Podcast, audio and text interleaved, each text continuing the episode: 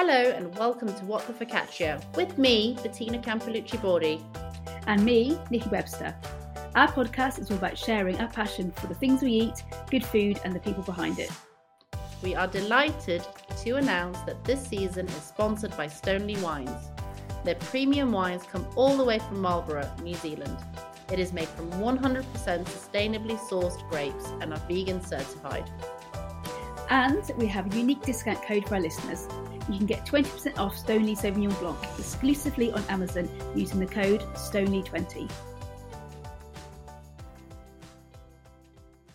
Dee's Table is a plant-based food company founded by Denai Anderson. Denai is a chef and recipe developer who's passionate about creating delicious and healthy vegan food. She started Dee's Table with the goal of making plant-based eating more accessible and enjoyable for everyone. Denai believes that healthy food doesn't have to be bland or boring, and she works hard to create recipes that are full of flavour and nutrition. From a plant based meal prep service to her cooking classes, Dee's Table offers a range of services to help people incorporate more plant based meals into their lives. Through her work, Denai hopes to inspire others to make more conscious choices about what they eat and show that vegan food can be both delicious and satisfying. Hi, so lovely to have you here. How are you doing? Is the sun shining for you today? Yeah, it's so wonderful, isn't it? I feel like London is like really special when it's this sunny. It like feels like a whole different city. Yeah, it really does. It makes such a huge difference. I feel like I've just been cold. since I've just been cold since December, just waking up with a cold nose, Yeah. like snuggled up in the duvet. Yeah. But I, I feel like there's there's there's lots of good reasons to wake up. I mean, that sounds quite morbid, but uh, uh, sunshine makes everything so much better. We are so delighted to have you on our podcast. Um, thank you so much for taking the time. And for those of you who don't know who you are, would you mind telling us a little bit about yourself yeah, in um, your own words? in my own words. So I am Denai, and I make food, and I also write music. Um, the food is centered around flavors from my childhood in Jamaica. I grew up there and moved here when I was nine, and so I pull from different places that I've been to and just food that I love. Um, so I feel like it is very much a modern way to cook, and I love using seasonal ingredients, but the main core of it is vegan Jamaican flavors and goodness. Yum. Yeah. So, so where did where's did all this inspiration? Where did your love of cooking come from? How did it all start? Um, basically, I think food is like always been really special and interesting to me just as an observation in the way that it brings people together. And so I'd always love to cook for people. I think it's like a love language of mine. And I cook for everyone. It's something that I love to do, which is really interesting because I think a lot of people can interpret it as like a very romantic thing to do. Um, Mm. But I just, as default, want to cook for you within the first 10 seconds of meeting you.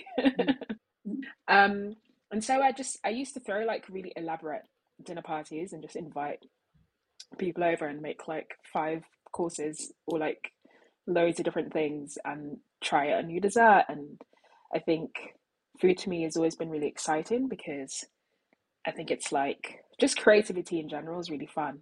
Um, but in the kitchen, to me, it's like really, it's like the ideas I have in my head and exploring them and trying to figure it out. Um, so I just love to cook for people. I think that's like the main thing. Oh, I couldn't agree with you more. By the way, I mean, I definitely express my love through cooking. Same. It's just Yeah. been, I think for me, it's been that constant thing that I've been quite good at or all right at. Um, and it's just been that thing that even through uni or family gatherings or friends, it's that skill that brings people together. And it's quite, it's a really, it's a really nice thing to do. Um, love, love that phrase that it's, it's the lo- love language. Food is the love language, and it's got no barriers either. I mean, you can sit around a table and not speak each other's language, but still enjoy amazing dishes and just have the appreciation for good food, I think. Yeah, definitely. So you mentioned Jamaica, but who are your biggest food influence? So there's two questions actually, two questions in one. who are your biggest food influences uh, from your childhood, and who are your influences now?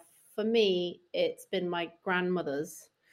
Uh, I had a Bulgarian grandmother Mm. and a Norwegian grandmother, and they were both very, very different, but both amazing cooks.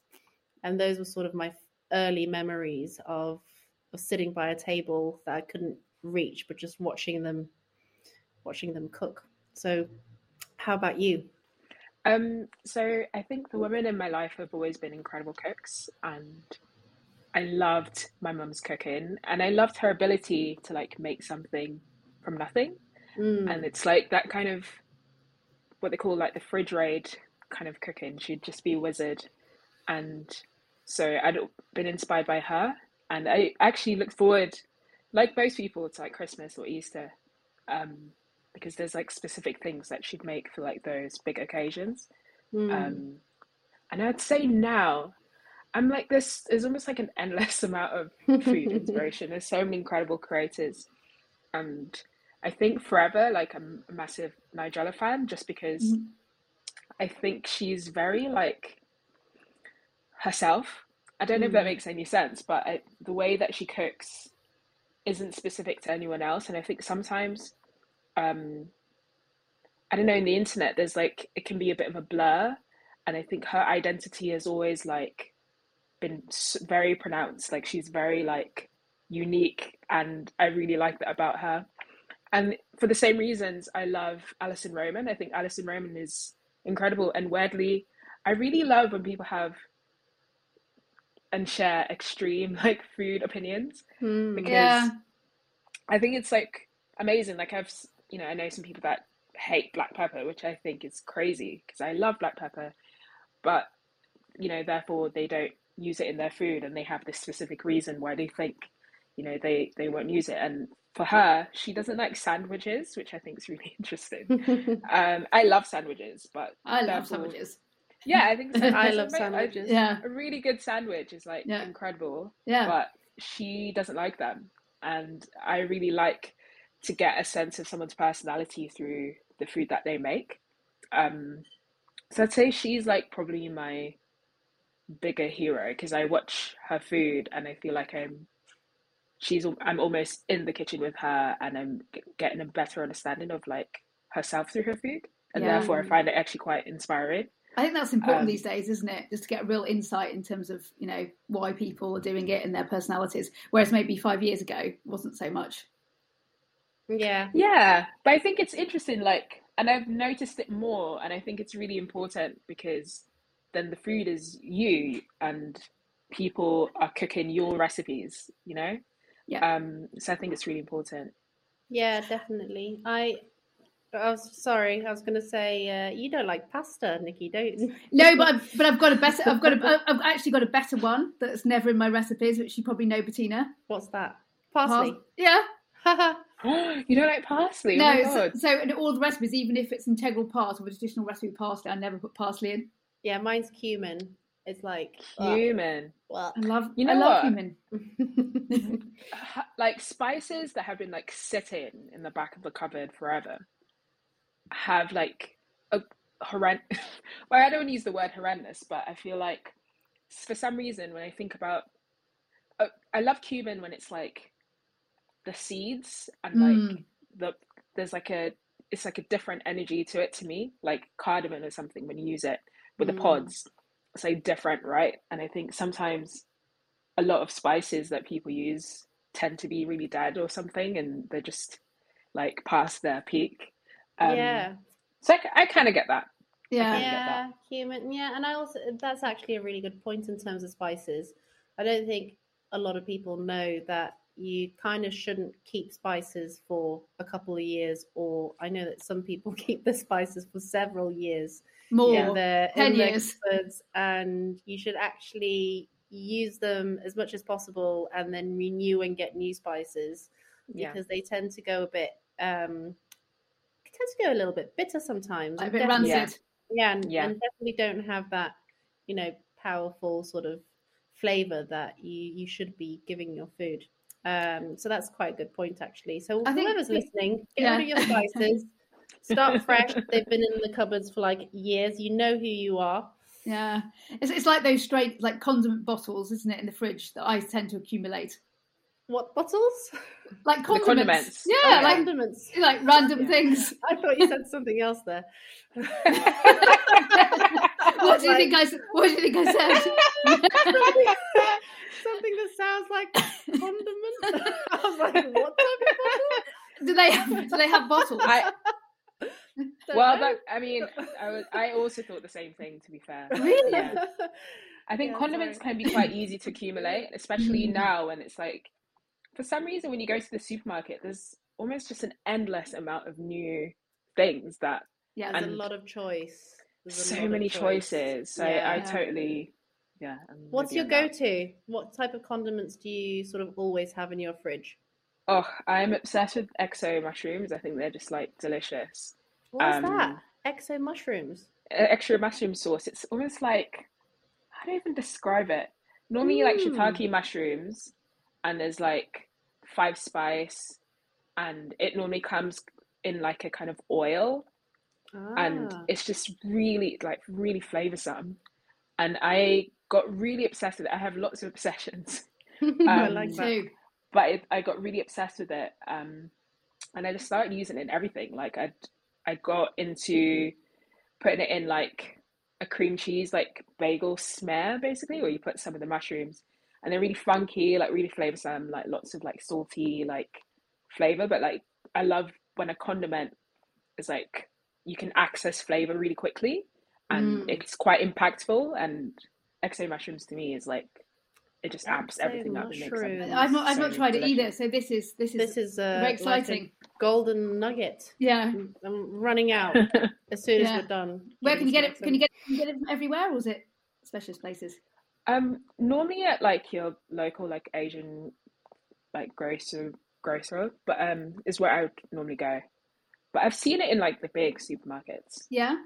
Um, yeah, delicious. Really, really good. Mm. What's your go-to, Bettina? Uh, condiment wise, Yeah. I similarly get obsessed with flavors, Mm. and I will like at the moment. There's like chili, different chili oils. Mm. I've got different pickles. Some of them I've pickled myself.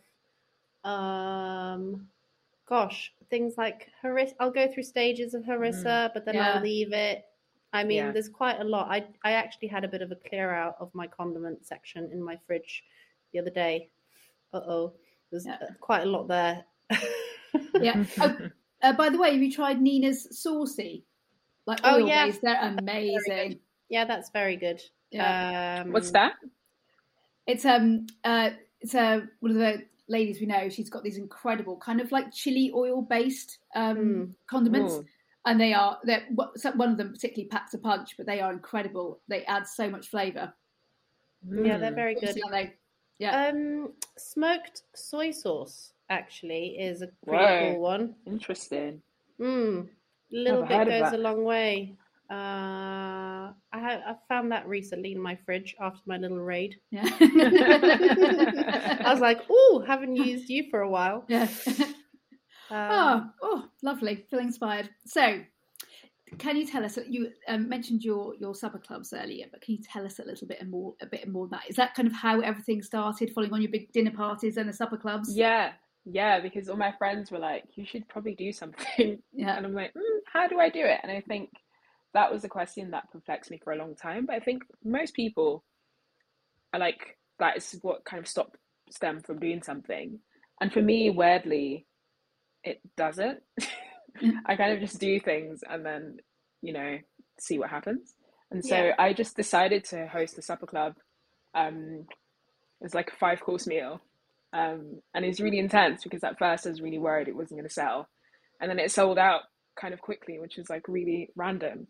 Um, and I was like, oh my God, now I have to cook almost, I think it was just under 40 people or something. mm, Wow. Um, which was like really intense, lots of prep.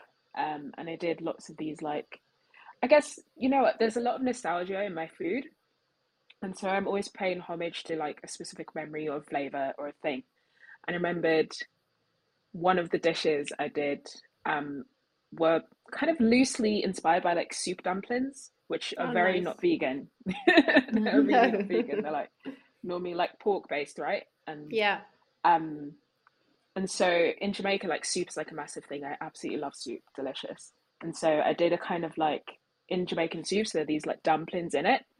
And so Mm. I made this very amazing, like kind of flavoursome Jamaican soup. Like, and I put it in a kind of more thicker dumpling dough to like replicate that kind of mouthfeel. Um, so it's really fun, but I actually realized that I love the like I think most of the food that I make is like I'm always saying it's like inspired by what I haven't made yet. And Mm. so that's what makes me inspired to like go in the kitchen because it's like what will I make today? I don't know. And the memory of things, but also trying to like create something new, I think is really exciting. And so I think at the supper club or just anything that I do, that's always what I'm trying to like achieve. Um, and I never looked back. Basically, I did this. I did that first one and just started making more food. Um, I did a bit of stall stuff for a bit, which I realized wasn't for me. Yeah. because people want to have the same thing all the time, and actually, Okay. I don't really. I'm not that interested. Well, at the time, I wasn't in, really interested in like doing street food. Mm. Um, so to me, it, I was just constantly making new things, and people would be like, "Oh, you remember that? Are you selling the like thing you made two weeks ago?" And you're like, "No, Sorry. sorry." But also, if you're like, I don't even, I hardly remember what I made like a month ago, and I think it's, I don't know, I love. I'm quite intuitive in that sense, so I think if I did do something again, I don't know. I I think I have a dream about patty, kind of vegan patty shop or something. Mm. But um, Oh. I'm kind of like I love cooking with the seasons and I'm very inspired by whatever's in season. And so I'm always ticking away like I want to make something else. Amazing. I love that. Um, that that's- was that a bit of a problem for your your cookbook then? I know we'll talk about your cookbook, Mhm. but but I was thinking if you're always kind of like trying something new and do you write it down and Mm. it's You know what? What I found tricky with my cookbook is the technology part of it because at first I was writing a lot of it in to my phone, which is really Mm. impractical actually. Um, as I was going and I'd document things and then like try and write them down. But then what would happen quite regularly is that autocorrect would happen and then what I've thought I've written down, it's been autocorrected or like there's an extra zero at the end of it. So I'm like, how many grams was this? Oh, this no. is kind of crazy. So then I started to write in a notebook, which is definitely more practical. Yeah, that is definitely more. It, it's uh, it's a tricky thing writing cookbooks. I think we've um, we've spoken about this before. Uh, Nikki's very well planned. She's got like a Mm. huge document. She does a little bit every week, and you know, very very inspiring. Whereas I'm like, holy shit! Right, I've got I've got three to four months to sort this out. Better get started, and then I I work quite well under pressure. And Yeah. I do I do I'll do a notebook and then I'll sort of transcribe that into into into a computer basically. But it's funny that how we will. all, and how did you find how did you find it with measurements and things like that? Because I like Mm. cooking intuitively and I Yeah. find it quite I wouldn't say annoying, but it's like everything obviously has to be measured. Mm. I, I find that quite tricky because that's so counterintuitive. Yeah, I'd never. There's some things, like for instance, olive oil. Unless it's going in like a cake, I don't know if I've. I would ever measure it. Like Yeah. just naturally, I just Yeah. would never. If you're going to fry some onions or like you know whatever, I wouldn't think. Now I'm going to put X amount of olive oil, and so that was also quite tricky because I guess you have to think about this. But then I think I don't know. I there were lots of glugs of this and glugs of that, which is quite funny. that Um, helps. but I think actually, I don't know. I think everyone's a bit like that. That's why the whole like the salt thing, because there are a lot of recipes that I read before, unless it's like a dessert or like very focused on something, like if you're making something that you want to be a certain degree of saltiness, it's a bit like if you were to, would you measure the amount of salt you put in thing of pasta. Like you can go really f- far into it. Um, Mm. but I'm totally with you. And I think what I struggled with was that part, like the accuracy of everything. But then Mm. I got really into it. Like the bacon side, I got like how how little agar agar can I add to set this panna cotta? Yeah. So then Mm. it was almost like a game to like see how little of it I could add, and that was maybe a bit insane. Yeah. the, the, I mean, the weird thing is, like with a with a cooking book as well. I think is is for, for if people cook intuitively, it's very easy to understand a glug or Yeah, you know or a pinch or a se- or season to taste or. But for some people, actually need very specific instructions, don't Yeah. they? And they just ha- haven't got that. So. Oh, that, and but I think, however, some people absolutely do want to be able to, ha- you know, put their own inputs and do that themselves. So it's a bit tricky. Yeah. Yeah, yeah. I think I think that's also yeah, I think I'm totally in agreement with you. That's also something that I um you know, obviously had to think about uh, as well whilst making it. But also I've never done it before. So um so to me I had this like many months and like a finish line. And it's like what will be in the book? Like I had lots of ideas and lots of things and a lot of them you know, I pulled off quite and worked out quite quickly, but then some things were like, you know, just took forever and were quite rewarding to actually be able to develop properly Mm. um, and try again and like figure out what was wrong with it or whatever like that. And so I found it quite challenging. But I think Mm. when I developed it, it was really strange because I did it mostly alone. I didn't have people around me to like oh, can you try this? To, to you know, to have someone else's opinion. And I think that freaked me out a bit. I think that was quite weird to make so much food all the time and then Yes. not really be sharing it properly. Yeah. Yeah. Yeah, you have to have like um, I mean I have yeah quite a, like a, a list. I've got a WhatsApp group of, of testers, and and then I have to have my friends round. And they, the deal is they kind of give me feedback, and you know Mm. I think it's it's important. Yeah, it's really important. Um, more importantly, Yeah. tell us about your book and what it's about, and sort of give us a little sneak preview, as in Sneak what to expect. Sneak peek. Um, so Plentiful is a vegan Jamaican cookbook, and it explores a lot of nostalgia of flavors that I grew up eating. And I call it Plentiful because when I think of Jamaican food and the flavor and just the produce, just the island and the connection to food, I think of abundance, and Plentiful means abundance. Um, and so I wanted to celebrate that. And I think there's a lot of misconception about, you know, vegan food and it kind of lacking in flavor, texture, like richness, all of these things. And so Mm. I wanted to explore that through the recipes that are in the book. Yeah. What's your what's your favorite? I bet, I bet you get that this a lot, but what's your favorite recipe out of the book?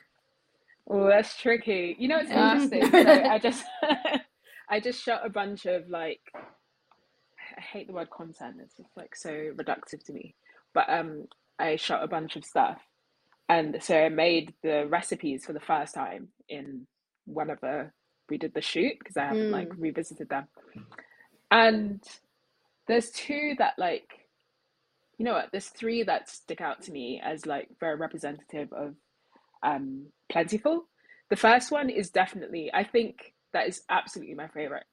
It might be my favorite in the book. It's like a French toast recipe, Mm. um, and it's basically has this like caramelized, like roasty banana almond butter that you like whip, and it's like this really rich thing, but with like lots of notes of like caramelized banana and stuff. I really like that one. Um, Yummy. the I think I think most people will make the uh, rice and peas arancini, um, oh, nice. which should be quite fun. Um, and so I did it once at like a pop up, and knew like it was like a thing I had in the back of my mind. Knew I should revisit it, and but do it the proper way. Because at first I did it because I had lots of rice and peas left over, and I was like, what should I do? Um, and so I just made arancini on the day, and it was like a special for the day. But then I wanted to like make it the arancini using that traditional like risotto kind of method. Mm. So that's kind of what you do, but with the flavors of like the rice and peas, you make this like fa- flavorsome stock, um, coconut milk, kidney beans, like spring Mm, onion, all that kind of stuff, and you make it the same way. So I think that one, I re- I do really like that one. Um, That sounds great. I have a bunch of recipes based around mangoes because, like, as a Jamaican, like, I, mean, I love mangoes. Um, and I think that section to me is like got some of my favorite things in it.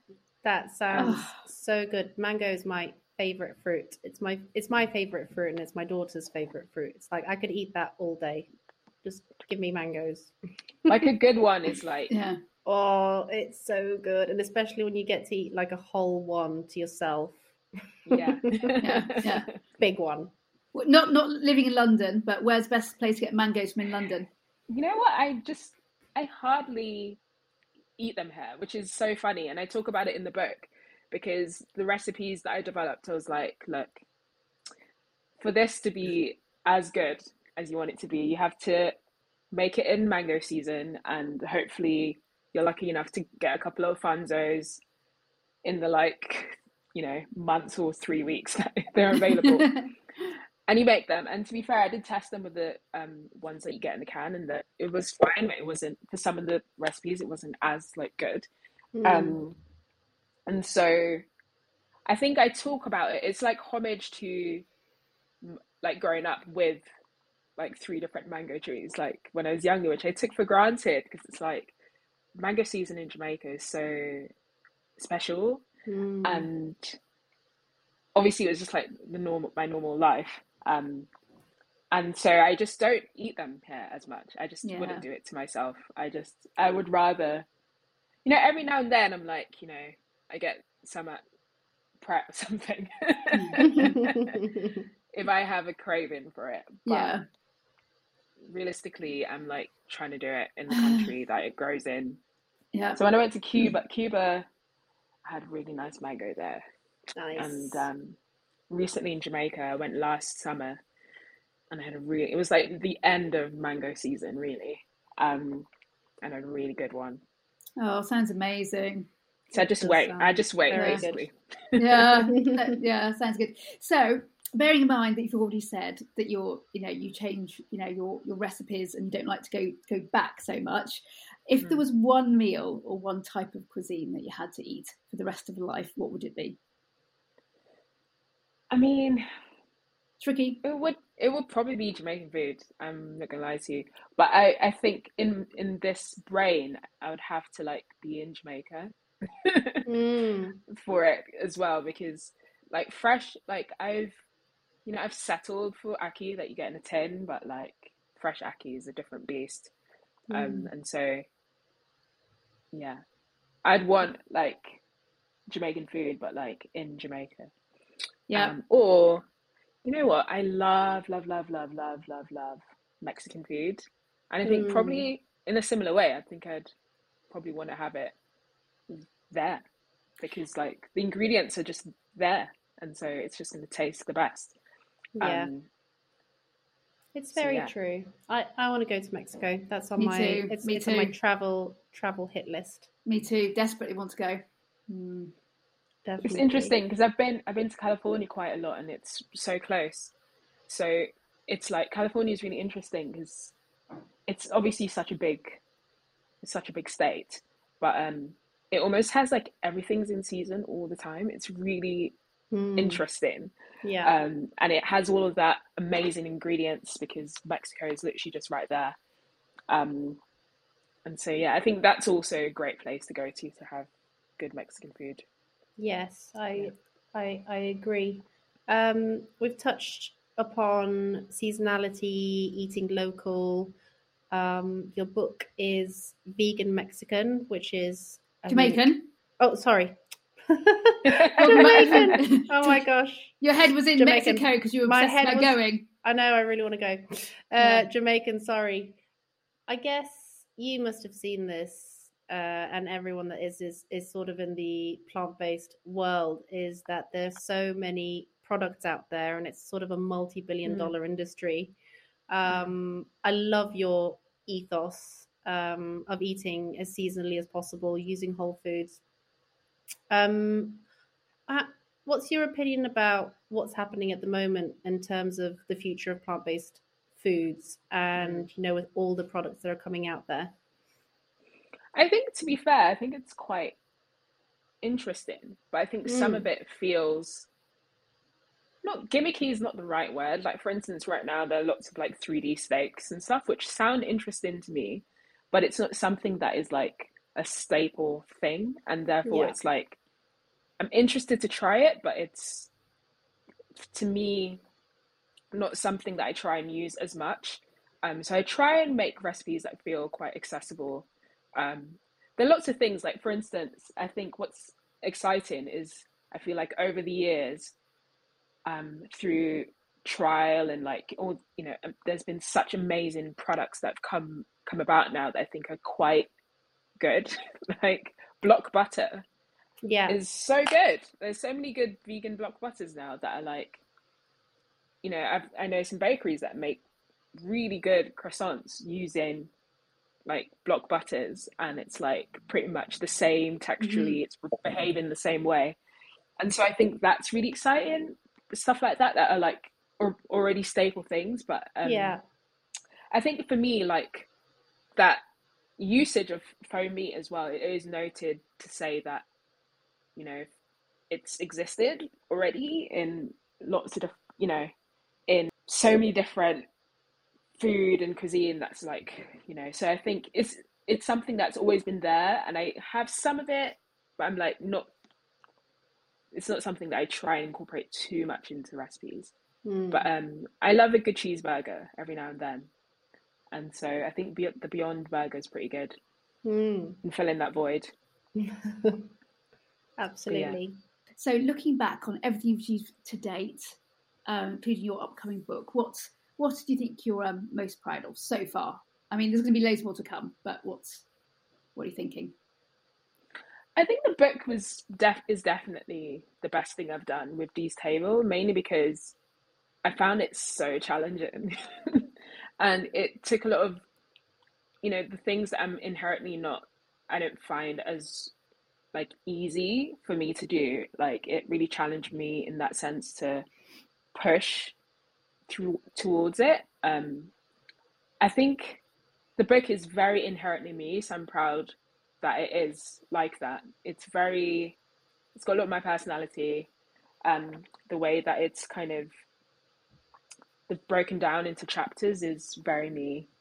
Um, and so yeah, I'm really excited for people to, and terrified, excited and equally terrified, because I'm not sure what people will expect, but um, I think to me like cooking this way is like so exciting and I hope people feel excited to cook when they see the book.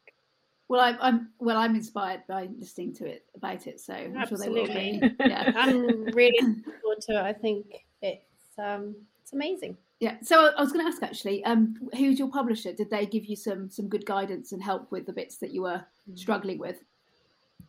You know what? The editing process, I think, was definitely hard. I find I find very like the creative side is very easy for me. Like it's really easy for me to be cre- creative, but the structural like side of it, I'm like really bad inherently. At, like I'm I struggle with. Um, but I'm also a musician, so I think that part of my personality is like it's quite easy for me to access to like make something and kind of enter that world. Um, and so I, my editor Lucy, like bless her soul, like she was just, even just technology. I'm not very good at the like the different you know things that you write things in. Um, so it was a good process, but it was also genuinely quite fun because they also encouraged me to be myself, which I think is like the only thing that's important to me. Like I wouldn't have wanted to make a book that didn't feel like me. Mm. Um, also, I think I think it does feel like very modern in, in in a sense that I think it it's not a traditional Jamaican book. Like it's not going to have all the like classics and stuff, but I think it's very representative of what it means to like be a Jamaican in a in you know outside of Jamaica and Yeah, to cook, especially like I said with the ingredients that you know I can't access and imparting flavor and using jerk like in a different way and like I think those are the things I wanted to achieve like how can you still you know use the flavor and the inspiration of like the world and you know of Jamaica and put it into like a different context. And and I think that's what Dee's Table's all about. So I think they were really good in just encouraging me to explore that and which is really nice actually. Love it. Yeah. Yeah. that's very, very good. I love that. Um, I was just curious about your music side. Hmm. Um, and tell us a little bit more about that. Um, so I've been making music like for as long as I could remember, and so music came first, and I've been kind of, I guess, professional musician since I was 19. Wow. Um, and a lot of that is interesting. I think my book has a lot of like my emotion in it. Like I wrote a little essay about the pandemic and how food to me was like important. And I talk about it quite a lot on my page about cooking for myself and like I think it's Mm. really important to not rush all the time and like obviously, you know, based on the things you have to do, there's certain places you have to go and so you, you can eat in a rush, but also I think it's nice to actually make a moment of food. Um and so yeah, I've been a musician since 19 and I think both those worlds to me make sense in the place I create from. It's like the same place. yeah, I love that. It's it's creative, isn't it? Yeah. So, after the book, do you have any anything else in the works? What's what's coming? Um, I think my genuine dream, like, I'm, I'd love to do more pop-ups or like physical things because that's how Dee's Table's started.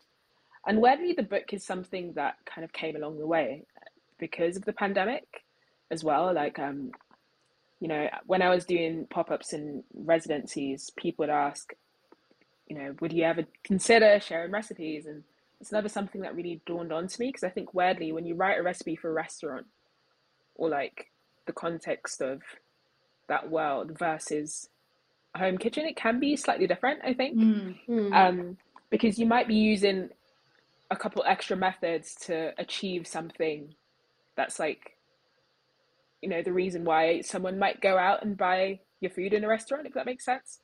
Um, and so restaurant world is like pushing it to like a different use utilizing different techniques and like you know having that extra bit of care um whereas i think food at home feels different and so i was trying to work out that balance quite quickly in the beginning but i just started a blog in, in the pandemic basically and slowly started to share recipes um and then yeah the book came along the way so i think i'd love to write more um Hmm. but I also want to get back to cooking for people. I think I, I miss I miss the feeling. Yeah, there's nothing. Yeah. There's nothing like actually cooking for people, is there? No, Yeah. it's good. It's a good feeling. Um, both Niki and I are really into sustainability and reducing our food waste, and obviously that's become quite a big topic now in the food world, and especially with sort of increasing food prices and and stuff like that. Are those topics that you address in your cooking at all? I think um, it's part of the reason why I went vegan, um, and I think I guess the topic of seasonality is really important um, when it comes to sustainability. I think, and it's something. It's also a reason why I don't necessarily feel like I should be eating mangoes every all the time here. Yeah. Whilst I live here, I don't think I, I should be having that, and I think it's something that I'm seeing a lot more now. Like, and I love, like for instance, um, so I, I moved to Margate, um, and pretty much most places, you know, that used to have avocado toast or something, they just removed it from and just really consciously thinking about the ingredients and, you know, using what's in season. And so I think maybe that's the way that I kind of talk about season, you know, sustainability. Um, and I think it's an easy way for people to be more sustainable in their homes. Yeah, I think it, I think it's a big one, isn't it? If you could, if you can have that sort of seasonality mindset, which people have kind of lost, but hopefully it's coming back. Mm. It's it's also a, a fun way of cooking, isn't it? Because at least you can get a little bit more creative and use what you have around you. Yeah, definitely. I mean, we we we sort of have a similar opinion in terms of um, one of the easiest ways to tick off quite a few boxes is to subscribe to a veg box because you've got mm. seasonality, you're supporting local produce, and also you're cooking with ingredients that you wouldn't necessarily sort of go and buy. I mean, I always talk about swede and sort of the very harsh um, winter produce that you can sometimes get in your boxes. But you know, if you weren't getting it into in a veg box, it, you wouldn't necessarily cook or cook or buy it. So it's a good sort of exercise, isn't it? In in terms of yeah, creativity and creativity. Yeah. Yeah. yeah, I always wanted to, and again, we kind of ask we ask everyone this. Um, you know, what's the balance for you between kind of your sort of ethical um, kind of reasons for for how you eat versus health, and what's the sort of interplay there? Mm. Um, I think I just lean into what I'm craving sometimes, and so I think that's like I don't know. I, I always try and I, I'm always striving to have like a healthy balance and a good relationship with food. Um, and so, yeah, what I'm trying to do now though, and I think this is really tricky, is when you've been, you know, when you're a recipe developer and you're writing stuff, um, you don't tend to get to cook for yourself intuitively as much sometimes. Mm, that is so um, And I think that's mm. something that I'm trying to get back to um, and have more balance of in general. Um, yeah. Yeah, that, that's that, that is that is so true, isn't it? You sort of yeah. yeah. Although on the flip side to that, I saw I sort of think that it also forces you to maybe eat more variety especially for me yeah. living on my own because because otherwise I'd probably get like oh uh, you know I want to I'm going to eat the same thing for three days. Yeah. Mm. So yeah, pros and cons. True.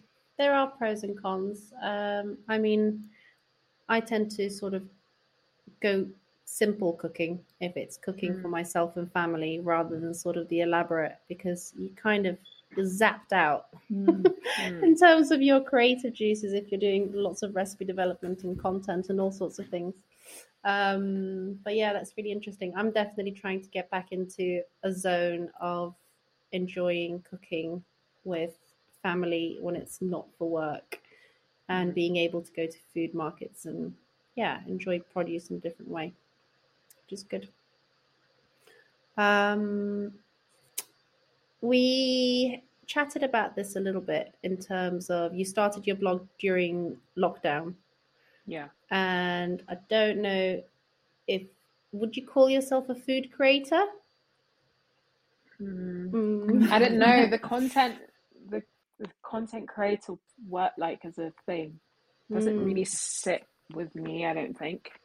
Um, I don't know why. It just I don't necessarily think I like would like describe myself as that, even though I do write recipes that I guess people consume as content.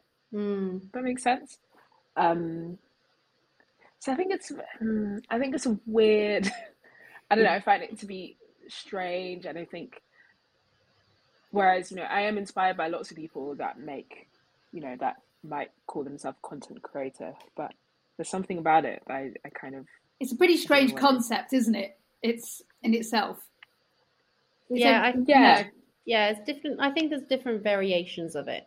Yeah. I think there's people that like create food for content purely, and then mm, I think yeah. there's like a lot of gray areas, and I think more so now than ever. Also because of the lockdown, and you know, every bugger with a phone was filming themselves cooking or eating yeah. or creating content because there, there wasn't that much else to do. But uh, following up on that question, do you have any tips for people? I wouldn't say going into food content creation, but going into the food industry, I guess, in a slightly different way, which is not the traditional way of sort of going to cooking school and then getting into the food industry. I, you know, there's there's so many opportunities to work within food now. Hmm. I guess my thing would be my top tip would be to be yourself. Yeah. Just for yourself. Yeah. Just figure out what it is that you want to make. And I think people can really read authenticity. And I think, generally speaking, the most successful people in this world, I think, have are just being themselves. And I think that's really important. Wouldn't I wouldn't try and replicate what someone else is doing or like, you know, follow lots of trends. I think you can be yourself and find your own niche and like also tell your story in your food. I think that's also really important because in the same way that like I guess everyone has had spaghetti, you know, well not everyone has had spaghetti bolognese, but I feel like it's I'm just thinking of it as like a core dish that people might have in their homes, but you know, you might have grown up with your mum making it a very specific way and therefore tell the story of the specific way that you had it. Do you see what I mean? Like Yeah. Mm, absolutely. I think it's important to be yourself. yes, it is very important. No, I think that is um yeah, that rings really true and I think yeah, do it for the right reasons and being yourself is Mm. definitely a good good and shout. and and you know, as we've kind of discussed before, you like you can only be yourself, can't you? You know, Yeah. And and if you if you're trying to be someone else, it's going to fail. Yeah. What are your thoughts on on to kind of like pairing drinks or wine with food? Is that is that something that you ever consider? You know, what? I'm not really a wine snob. I'm definitely one of those people that like buys because it looks good. Yeah. It has a Yeah. cool label. Um, however, I do really enjoy it. I enjoy like a good glass of wine, and so White or red? hmm, I'd say I'd say white wine. I've had really lovely. I don't know if you've had uh, the name. I can see the name of them, but it's like this bottle of the bottle of wine's called Love Bite. We had it, and it's like a very Oh. light, kind of chilled red. You like chill it. Oh, It's cool. delicious. Got- it's got a good Love name. bites. It's a good name anyway. Yeah, it's I'm definitely so going to check good. that out. Yeah. Really, really good. And I've had a couple of reds that are like you're meant to chill it, and they've been like really juicy and like almost like pomegranate and like really nice. Um, I normally go steer towards like white wine. Um, really in an orange wine kick at the moment. Mm. Mm, a lot Um, around. Yeah, but I'm like I wouldn't say I have an extensive knowledge of it. But I think it's important just to go with what you like. yeah, definitely. Yeah, exactly. You know, that's most. Yeah. Enjoy your wine. Yes. Yeah. I agree. Um, and this brings us to the last question that is my favorite question, um, which is what is the best piece of advice that you've been given, or sort of a golden nugget of a saying that's stuck with you um, that you sort of keep reverting back to? Um, I'm just trying to remember. I don't, I don't want to paraphrase, but I'm trying to remember. It's just when I was younger, um, again, it's all about being yourself. I think it's like an interesting, like, topic because I enjoy that childlike part of me, that, like, my imagination and the things that make me feel excited. And so I think it was like a Lauryn Hill. It was like from her like MTV Unplugged, and that that's something that's been quite instrumental and life changing for me as a musician because she was so. I think she basically didn't play any songs that anyone knew, and she just rocked up with like the whole set of new songs that she had just written. Mm. Um, and it was just very real, and she she gets very vulnerable, and talks about you know a vast you know amount of things and the industry and how I think I don't know it was something like what was it the it was like the fake you is more interesting no the real you is more interesting than the fake somebody else and Yeah. like when I was younger and I was a teenager that's kind of what has always stuck with me because of like I only want to be myself and I don't really I'm not really interested in kind of engaging in things I don't necessarily want to do or things I don't want to make. And so that's always something that I like. I'm always asking myself, what do I want to do? Like, what do I want to say in food, music, whatever it is, mm. whatever the medium is? Like, I think that's really important to me. So I think, yeah. I love it. So good. Amazing. Yeah, that's such a that's really good. Love that. Um where can we when's your book out? And for oh, anyone listening, when where can we find you? It's out next week, which is Woo! wild. Ridiculous. Amazing. How exciting. 13th of April. Oh, yeah. brilliant. Brilliant. Um, oh, huge congratulations. It's such a special feeling to, it's like a book baby. yeah, it does feel like that. It really yeah. is. And, you know, just savor every single moment. It's like a little roller coaster ride, but just, um, yeah, yeah. it's not, it's not going to happen again this way. So yeah. just, yeah. Yeah. Yeah. Yeah. Savor it. Savor it all. I it's interesting because it's like I feel like I create this beast and then now it's being like unleashed into yeah. the world. Yeah. But I guess yeah. it's similar to music to be honest. It, it's like a weird secret that I had for like so long. Mm-hmm. Um, so yeah, I'm mainly excited. Yeah. But it's um I don't uh, well for me anyway, just the thought that that having something in someone's home that people are kind of like actually cooking from and enjoying the it's just like such an incredible feeling. It's like it's, it's a thing. Yeah. Yeah. Absolutely. So good. Thank you so much. It's been really inspiring. Um, i'm going to run out and get love bite and some XO mushrooms amongst other things. Yeah. All noted. Um, all noted. Um, it's been wonderful to have you on. Thank you so much for your time. Hey, thanks for having Thank me. You. Thank you so much for listening to What's the Catcher. I hope you enjoyed our food conversations and please do have a listen to the rest of the episodes to hear more brilliant stories about everything and anything to do with food. And a big thank you to our sponsors, Stoneleigh Wines, premium wine from Marlborough, New Zealand. It is made from 100% sustainably sourced grapes and is vegan certified and use our exclusive discount code for 20% off Stoneleigh Sauvignon Blanc exclusively on Amazon using the code Stoneleigh20. And please do give us a five star rating if you've enjoyed the podcast. It really does help to spread the word. And if you want to follow Bettina and myself, you can find us on Instagram at Bettina's Kitchen and Rebel Recipes. Thanks so much for listening, and we'll be back soon.